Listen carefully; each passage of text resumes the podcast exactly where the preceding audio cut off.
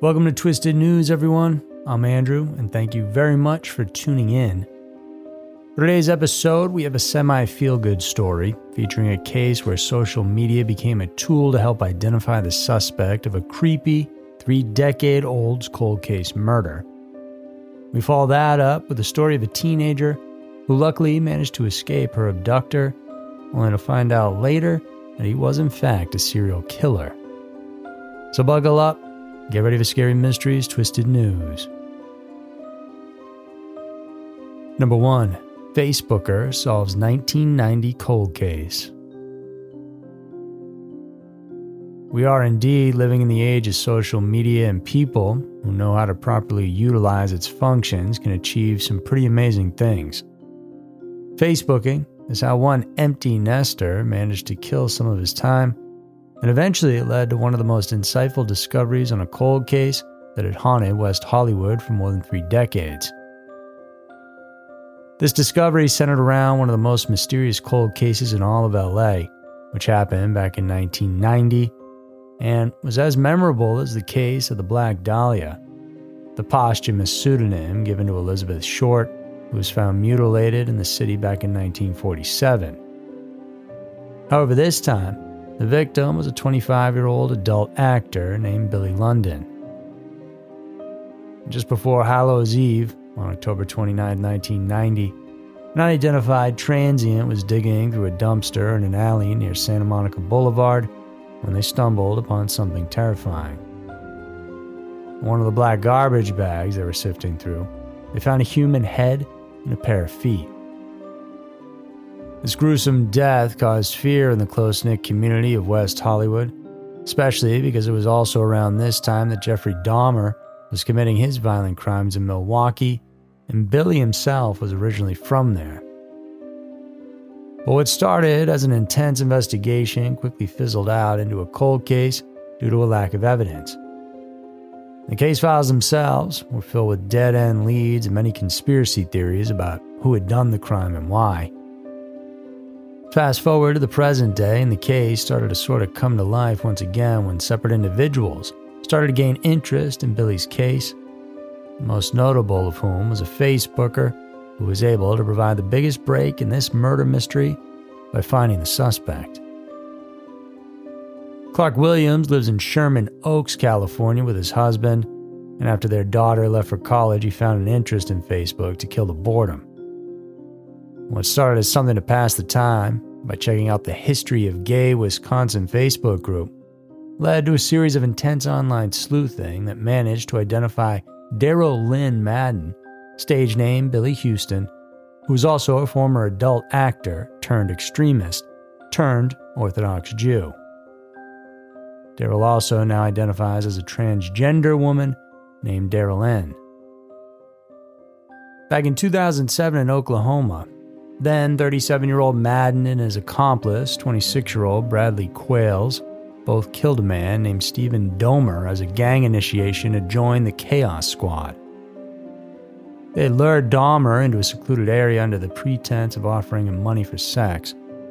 However, they restrained him in his vehicle and drove around and beat him up before strangling him to death and dumping his body into a creek.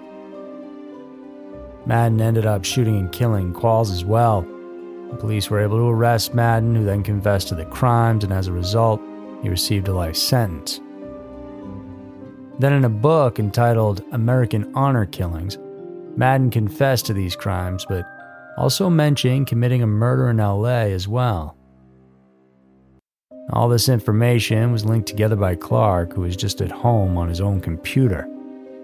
He also managed to reach out to several individuals who were also heavily invested in the case, as well as those who previously worked with Billy. After his intensive research, he contacted LAPD Detective John Lamberti and handed over his discovery.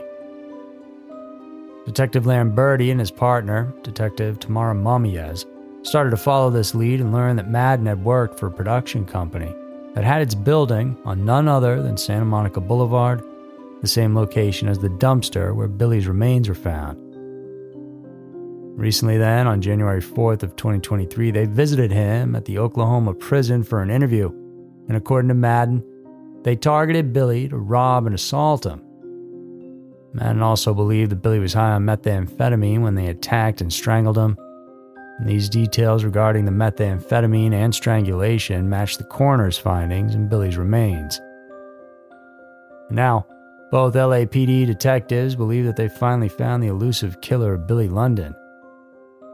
Despite this important confession, though, they still don't know what happened to the rest of Billy's body. And Madden's refusing to say any more on the matter, stating that he won't snitch about the gang. For now, LA District Attorney George Gascon refused to file charges against Madden because of a lack of evidence. As for Billy's family and the LAPD, they finally have some sort of closure regarding Billy's killing and can take comfort in the fact that Madden will spend the rest of their life behind bars. Detective Lamberti, in the article published by the LA Times, expressed just how impressed he was with the amount of info Clark, along with the people who showed interest and dedication in finding out the truth, had amassed over the years. While some think social media may not be good for those who become so engrossed in using it, then there's stories like this that show it does certainly have its upsides. Number two, escape from a serial killer. There's an undying interest in stories that retell the experiences of people who've been through troubling and traumatizing experiences because they give you a real perspective into a danger and fear that's hard to imagine unless it's been experienced firsthand. Recently, a series came out that reimagines one of the most harrowing abductions that happened just about two decades ago. It involved Kara Chamberlain, who was 15 years old at the time, when she was held captive for 18 hours. According to Kara herself, watching the scene she experienced unfolding on the screen from the series gave her a different perspective of what happened to her, what her family experienced and felt during the abduction, as well as how it affects her even now as a mother herself. The scenes she was referring to are from The Girl Who Escaped, the Kara Robinson story. It depicted the events that unfolded on June 24, 2002, down in Columbia, South Carolina. On that day, Kara was in the yard of her childhood home watering the flowers when a Pontiac Firebird pulled up and parked out front. The driver called for Kara's attention under the guise of selling magazines. When she approached, he then pulled out a gun he forced her into a plastic tub that had been built into the vehicle's trunk. Kara was then taken to the man's apartment where inside she was tied to the bed and assaulted. And to add just a bit more horror to the ordeal for her, he made the girl watch news segments that night about her abduction.